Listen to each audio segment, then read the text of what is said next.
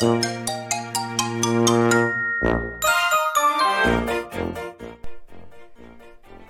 い、どうもどうもどうも青森の兄、改め青森の兄です。お兄ちゃんだよということで、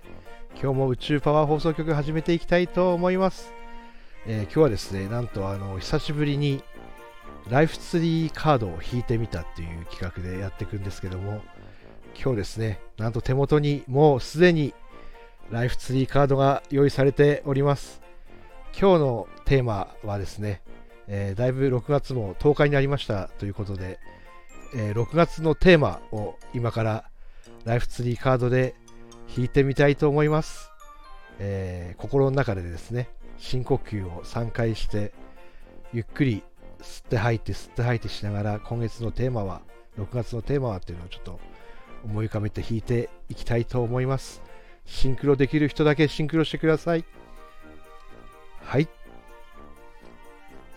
はい、ありがとうございます。ででん。サマーツリーが出ましたね。真夏の木、サマーツリー。えーもうサムネイルになっているので、ご覧になっている方も多いと思いますが、サマーツリーが出ました。ちょっとこれからですね、今月のテーマを読み解いていきたいと思いますけども、これはですね、このパッションが情熱ですね。情熱のパッションとカラフル、派手に行こうぜっていう感じが